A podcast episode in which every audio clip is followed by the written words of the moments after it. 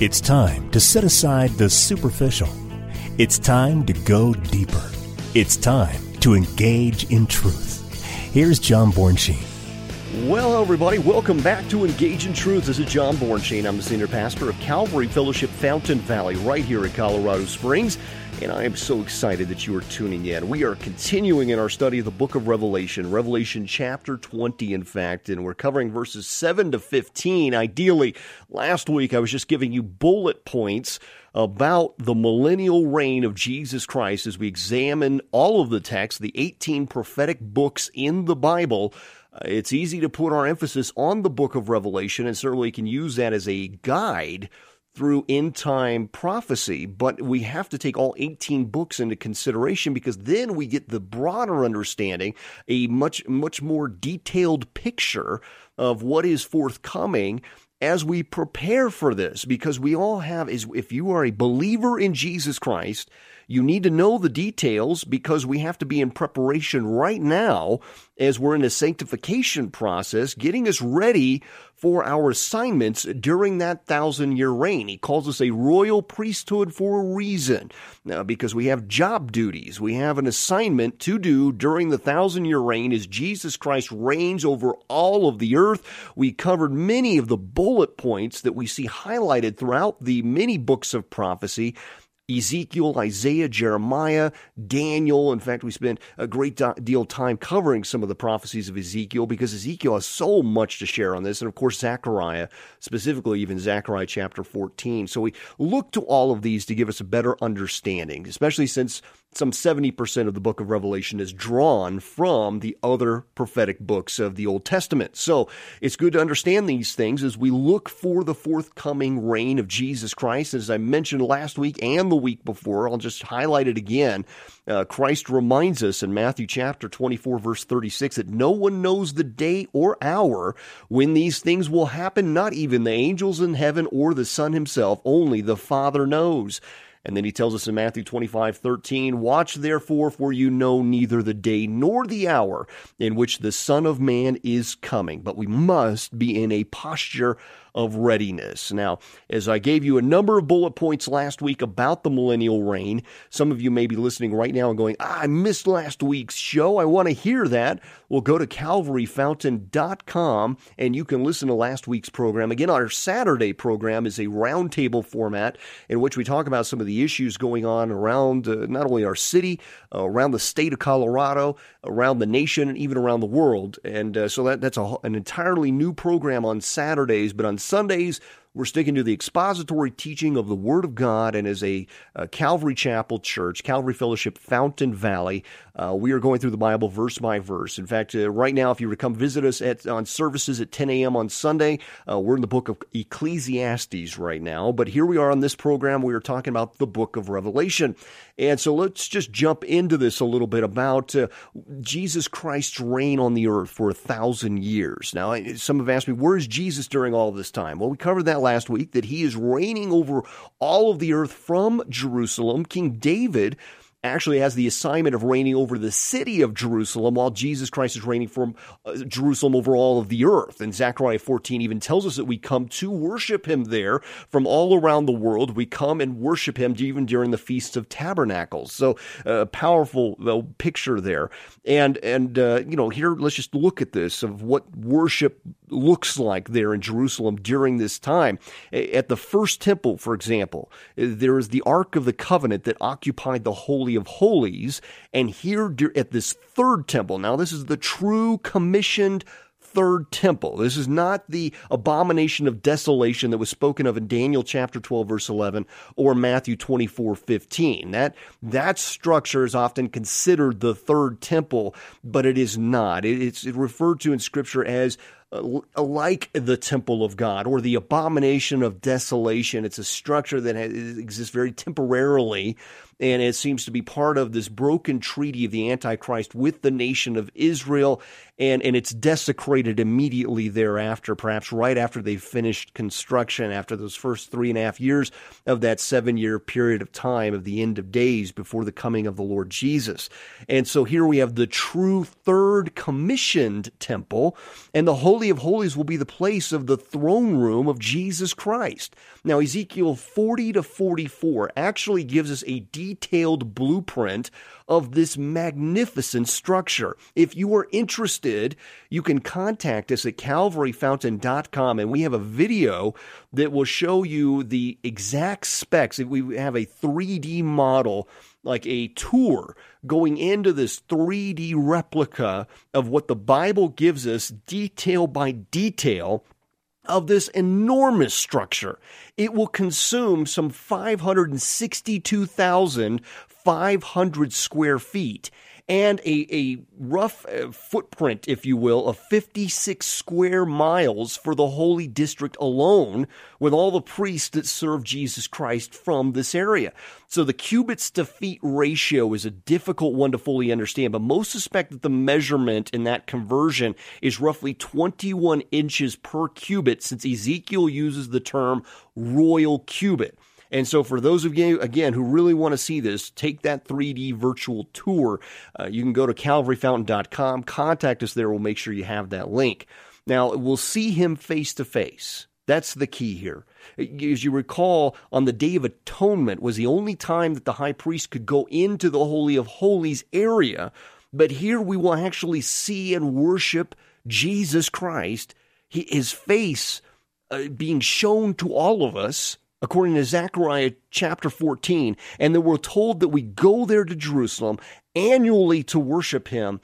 That's an awesome thing just to even consider. And now let's just read here at Revelation chapter 20, verses 7 to 10. This is what we read.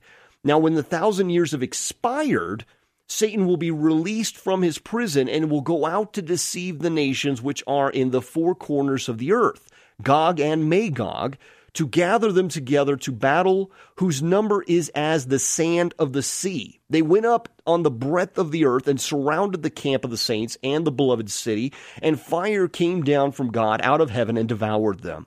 The devil who deceived them was cast into the lake of fire and brimstone where the beast and the false prophet are, and they will be tormented day and night forever and ever. Now, so at the end of this millennial period, this thousand year reign of Jesus Christ, and again, we talked great detail about that last week, all the bullet points throughout the Old Testament prophets and the book of Revelation of what occurs during that time. But at the end, it seems incredibly uh, saddening. I mean, how do you describe the numbers of people as the sands of the sea that are now being destroyed by the wrath of God because they turn on Jesus Christ.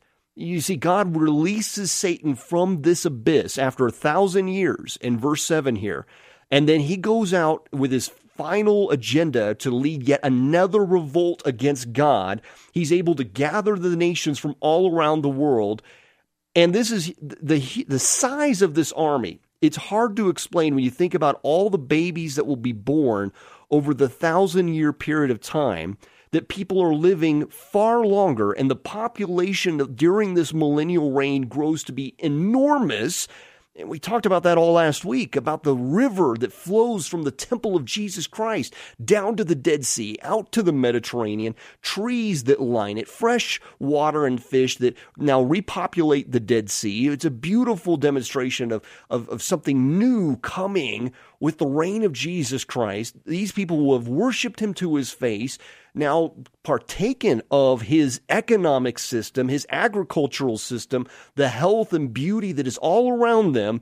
And just like a third of the angels of heaven that turn their back on God, they will have seen him in his glory and reject him. That, that, that's how this ends of this thousand year reign. That seems heartbreaking, but of course that's not the end. Uh, and I'll get to that point here because uh, as we get over the next couple weeks here, we'll talk about that of what the new heavens and the new earth and the new Jerusalem that's coming. So even though it looks like here the enemy has brought yet another revolt to break the heart of God, the story's not done. It, it actually gets even better. And wait till we talk about the new Jerusalem. You will be overwhelmed by what, we, what I have to share with you about the magnitude and the awesomeness of this new Jerusalem. So the phrase here, Gog and Magog, used in verse 8, th- this refers to the world rulers and the nations in rebellion against God. This draws again from Ezekiel 38 to 39, where the people will come from all around the world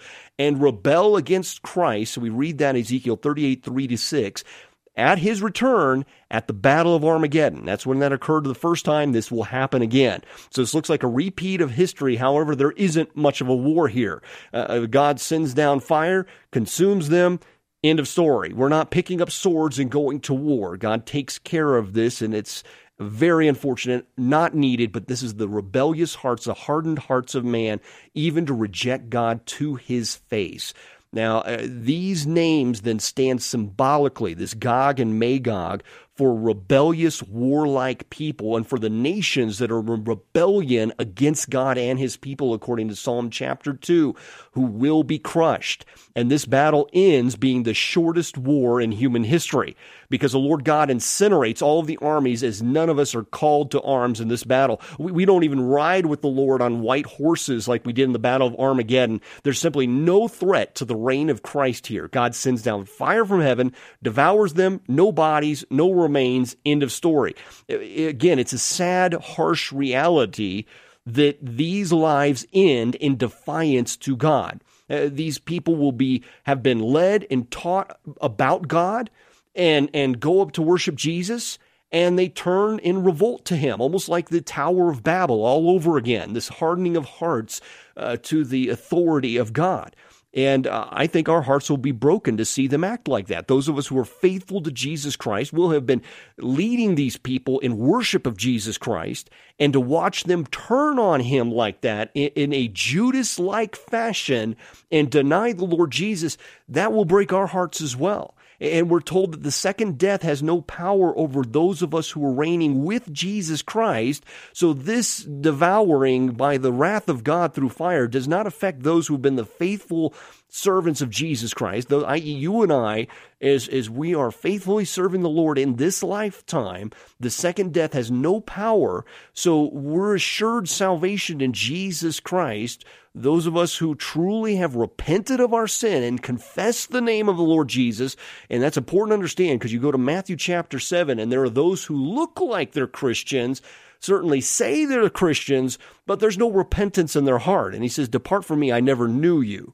So that's the key here is, is a confession of faith, a confession of repentance that Jesus Christ is Lord. And they will see the Lord in all his glory and still reject him. That's the heart of Judas here, that they may be remorseful, but not repentant just like Pharaoh was. He was remorseful that these things had occurred, but six times he would not repent. And we see that here in the book of Revelation as well, that the hardening of the hearts of people six times, they will not repent, just as Pharaoh would not repent, nor the people of Egypt.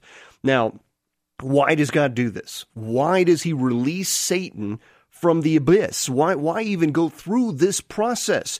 There's no explicit answer that's given other than the speculation that I have shared a little bit about this, that there may be three reasons as to why God does this. Number one, to demonstrate the wickedness of Satan, to demonstrate the depravity of humanity, according to Jeremiah 17 9, and to demonstrate the final justice of Almighty God. Now, think about this. Even after being bound for a thousand years, Satan still comes out fighting and deceiving. He does not come out with a posture of repentance before God. He doesn't come out saying, I am sorry, my Lord, and I repent before you. No, he comes out wanting to lead a rebellion against God immediately. So, with one last strength that he has, he leads this revolt against the Lord. So clearly Satan deserves it and the justice of God demands it, according to verse 10. But humanity is every bit as rebellious and wicked. Eh, we blame the devil for everything, don't we? But but these folks, these people during the millennial reign will not be able to blame the devil because they had been sinning even during the time of the millennial reign. It says that they will still sin. They need leaders and they need judges over them and high priests and so forth in bringing them to worship Jesus Christ. It even says that there'll be some who won't go worship him and they'll be rejected the blessings of Christ. Even during his thousand year reign, they will still refuse to go worship him. This is the, the hardened hearts of people. So they can't blame the devil for these particular decisions. There's going to be a perfect government, perfect health, perfect climate, even perfection, if you will, where there, we see animal life engaging with humanity in a, a perfect demonstration of like what we saw at the Garden of Eden, or read about it certainly at the Garden of Eden, uh, where, where, children will even be able to reach into the cobra's nest and not be bitten. Uh, this is the kind of perfect system they will be around and still reject Jesus Christ. So a perfect environment will not keep man from sinning because a perfect environment cannot produce a perfect heart. A perfect heart of environment doesn't solve humanity's problems. Only personal trust in the person and work of Christ Jesus will change a person's heart. So you don't have to go to the millennial millennial reign of, the, of, of Jesus Christ to find this out. That this is a human trait of our stubborn ways that we know right now and we try to make excuses for. But the better life becomes for some people the better the possibility that they will conclude that they don't need God. Often prosperity can even lead people away even more so than hardship. Even when the church was going through great uh, persecution, that seemed to be when the church would thrive the most as opposed to under its prosperity. So it seems like the better things get for us, the less we worship God, right? And that seems to be even the case here, unfortunately. And one of the purposes, I believe, of this particular passage of releasing the enemy to, to justify the necessity of eternal punishment here, because this proves that even the equivalent of 14 lifetimes based on the current life expectancy of around, say, 70 years, and then we divided that into a thousand years, it's not enough to overturn man's allegiance to Satan. And why do I say allegiance? Because Christ said in Matthew chapter 12, verse 30, that if we are not with him, then we are against him and therefore the eternal lake of fire is a punishment that is justified. Now, listen, if we look at God's heart here, before we discuss the great white throne of judgment, let me once again reiterate the, the, the heart of God of whom we serve, because we often just think of God as this, this wrath filled God. That is not true. God's will is that no one should perish. How do we know that? Because he tells us that. 1 Timothy chapter 2, 3 to 4, he says, For this is good and acceptable in the sight of God our Savior, who desires all men to be saved and to come to the knowledge of truth. He desires all men to be saved. He hasn't appointed some to wrath and, and some to life. That some would just be born to destruction. That's not his heart. He desires all men to be saved. Now, he already knew the decisions people would make before they even left the womb. And we know that even from Esau and Jacob. And we, we know that God has appointed even every day of their lives before that they ever were breathed their first. I mean, that's the awesomeness of our God because Isaiah 46:10 tells us that he saw the end from the beginning. He also tells us in 2 Peter 3 9, the Lord is not slack concerning his promise, as some consider or count slackness, but is long suffering toward us, not willing that any should perish, but that all should come to repentance. That's God's heart. We go to John chapter 6, verse 40, and this is the will of him who sent me, that everyone who sees the Son and believes in him may have everlasting life, and I will raise him up at the last day. In Ezekiel 18, 20 to 23, we, we read these powerful words The soul who sins shall die, the Son shall not bear the guilt of the Father, nor the Father bear the guilt of the Son. The righteousness of the righteous shall be upon himself, and the wickedness of the wicked shall be upon himself. But if a wicked man turns from all his sins which he has committed, keeps all my statutes, and do, does what is lawful and right, he shall surely live, he shall not die. None of the transgressions which he has committed shall be remembered against him, because of the righteousness which he has done, he shall live. Do I have any pleasure at all that the wicked should die, says the Lord God, and not that he should turn from his ways and live? And then we read in verse 11a of chapter 33 of Ezekiel, he says, Say to them, As I live, says the Lord God, I have no pleasure in the death of the wicked, but that the wicked turn from his way and live. Turn, turn from your evil ways, for why should you die? That's the heart of our God in this. How easy it is to lose sight of that, to hear his heart in the midst of wrath that comes upon these nations and we just see or feel like he's a God of wrath when actually he's a God of great love. He defines love. 1 Corinthians chapter 13, he defines love. The agape love is the standard of love across the globe. Man cannot do that kind of love even without the Holy Spirit. We need the Holy Spirit to love like that. That's how awesome his love is. And God wants all men to repent and live forever with him. Jonathan Cahn said these words God's will is that no one should perish. Judgment isn't his desire, but his necessity. The good must bring evil to an end, or else it would cease to be good. And yet his mercy is still greater than his judgment. His heart always wills for redemption, and therein lies the hope. Now, we struggle with the severity and the eternality, if you will, of the lake of fire that it's an eternal lake of fire because most people don't understand how a loving God could condemn an ignorant person who lived in a village in the jungles without God, without the Bible or an understanding of God, I should say, and, and then are tossed into eternal punishment because of ignorance, as we may think. And, therefore we struggle with the concept of hell and begin to begin to doubt its very existence. So before we can even read about the great white throne of judgment, let me examine with you God's redemptive plan that applies to all mankind. Now, we are called to be witnesses of Christ to the ends of the earth, according to Acts chapter 1, verse 8, and Matthew 28, 19 to 20. Chosen before the foundations of the world, according to Revelation 17, 8, verse B, or 8, 8b, the, the sub, part of uh, verse 8, and that we're told to stand in the gap before God in Ezekiel 22:30 as watchmen on the wall according to Ezekiel 33 1 to 10 and we are held accountable by him to declare his truth the only truth by the number 1 blood of the lamb and by the word of our testimony and the fact that we are willing to lay down our lives in service to him. How do we know that? Revelation chapter 12 verse 11. But if we fail to reach a single soul, we can be assured that God will not allow anyone to go to the lake of fire without having been exposed to the opportunity to the way of salvation, according to Revelation chapter 3, verse 20, and John 5, 24 to 30. In fact, in 2 Timothy chapter 2, we're told that God knows all those who belong to him, and we know that he knew them before he made time according to Romans chapter 8, verse 29. We read those powerful words that he foreknew. In Jeremiah 1 5, he says, Before I formed you, I knew you. In Revelation 17, 8, he says that we are chosen before the foundations of the world. And Isaiah 46, 10 tells us that he saw the end from the beginning. And there are a number of scriptures that refer to believers in Christ being chosen.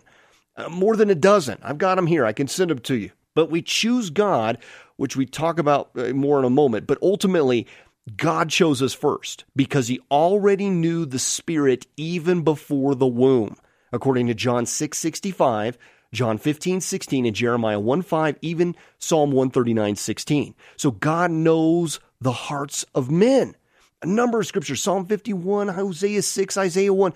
Jesus Christ will not lose a single soul that belongs to him. You have to hold firm to that. It's not like Jesus Christ at the end of days is going to be going, Oh, I forgot about Billy. I forgot about Samantha. I was so close to getting them and I let them slip through my grip. He knows every single person that will ever know him. If the spirit is there, if the hardness of hearts is not there, if that spirit of Judas is not there, he knows them. And John 6:39 tells us, "This is the will of the Father who sent me, that all that of all he has given me, I should lose nothing, but should raise it up at the last day. This confidence that God will not let a single soul that would or could love him fall into eternal damnation because they didn't hear or receive the truth that can unfortunately lead to complacency in believers as we abdicate evangelism to others rather than being obedient in service to him. This, that's our issue. If we're not being obedient to go to all the nations of the earth, if we're not doing what God told us to do, to be watchmen on the wall, to be obedient, to go to every person as we are, are messengers of truth, that's between us and God. God is working on us for our obedience or lack thereof. But it doesn't thwart the will of God. He is not going to lose anyone that would possibly belong to him. He is firm in that. This is where we cannot lose our fervor, however, to reach the lost with the gospel of Jesus Christ because he's going to hold us accountable for that in Ezekiel chapter 3, verse 18 and Romans 10, 14 to 16. Now, I would encourage you to read in full context Ezekiel chapter 33. It's a powerful one to understand the heart of God as it relates to judgment especially to the world before Christ came as the mediator of the new covenant. So before Christ's atonement for our sins, all men were held accountable to God by their faith in God, which was revealed through their works in accordance to the law. As we go to Galatians chapter 3 and Galatians 4, even Hebrews 7 to 9 and Hebrews chapter 10.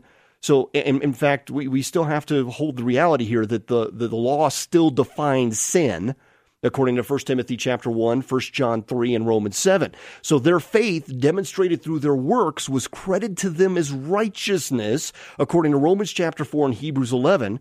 However, after Christ's death, our works and good deeds became a byproduct of atonement according to Ephesians chapter 2 and Philippians chapter 2, and the Holy Spirit's working through us that yields an eternal harvest. So what does that mean? Does that mean that the people of earth who lived for almost 4,000 years before Christ died and resurrected must stand alone on their merits of their works to inherit some kind of this eternal salvation rather than on Christ Jesus? I'd encourage you to go back and read Romans chapter 3 for the answer to that. Because apart from faith in Christ Jesus, there is no salvation, and no flesh will be justified in God's sight. No one can stand before God and receive eternal life on their own merits. We are told in John 14, 6, I am the way, the truth, and the life. No one comes to the Father except through me. We're told in John 3, 35 to 36 that the Father loves the Son and has given all things into his hand, and he who believes in the Son has everlasting life, and he who does not believe in the Son shall not see life, but the wrath of God abides on him. So Christ didn't just die for those who served God faithfully for the past 2,000 years, but for those who served him faithfully throughout all of time. Their works were credited to them as righteousness, according to Romans 4, but it was the blood of Christ that secured their eternal inheritance. And you go to Galatians chapter 3 for more detail on that, including Hebrews chapter 9. And uh, we'll just cover all of Hebrews chapter 9. Uh, you'll be safe there for the full context. Uh, now, men of all generations can receive eternal life through salvation in Jesus Christ because he atoned for those who were faithful and obedient to God prior to Christ's death and resurrection. And we read in Romans chapter 10 4, For Christ is the end of the law for righteousness to everyone who believes. But this means that no one will be able to stand before the Lord on their merits alone. You can't be good enough to inherit eternal life. That means man must hear the truth and make a decision according to Romans chapter 10. So those who died before Christ, even though they had faithful service and it was credited to them as righteousness, they will still need to confess their faith in Christ to enter the kingdom of heaven. How do we know that? Go back and read John chapter 5. He gives the answers to that in John chapter 5. So all heard the truth even before the flood, and God has always ensured that the truth has gone forth throughout all generations, and this includes the time before the flood, even. Go back to 1 Peter chapter 3, prior to which God had sent Enoch even to warn the nations, according to Jude 14. So I'm out of time. I, have got to end it right there. There's so much more we can cover on this. We'll get more into this, but I hope at least I've, I've just got you excited to study this for yourself. I've given you a lot of homework. Go back and read those when you get a chance. If you missed them again, especially just cover John chapter 5, especially. And you'll, you'll hear about how God has a plan for this of those who have died, even that they still must confess, that they must still stand and, and give a voice uh, unto God and it's it's amazing. Go back, read John chapter 5. I know you'll be encouraged by that. Go back and re listen to this broadcast when you get a chance at calvaryfountain.com Be encouraged, share the truth, get others excited about this truth, this hope that is in you.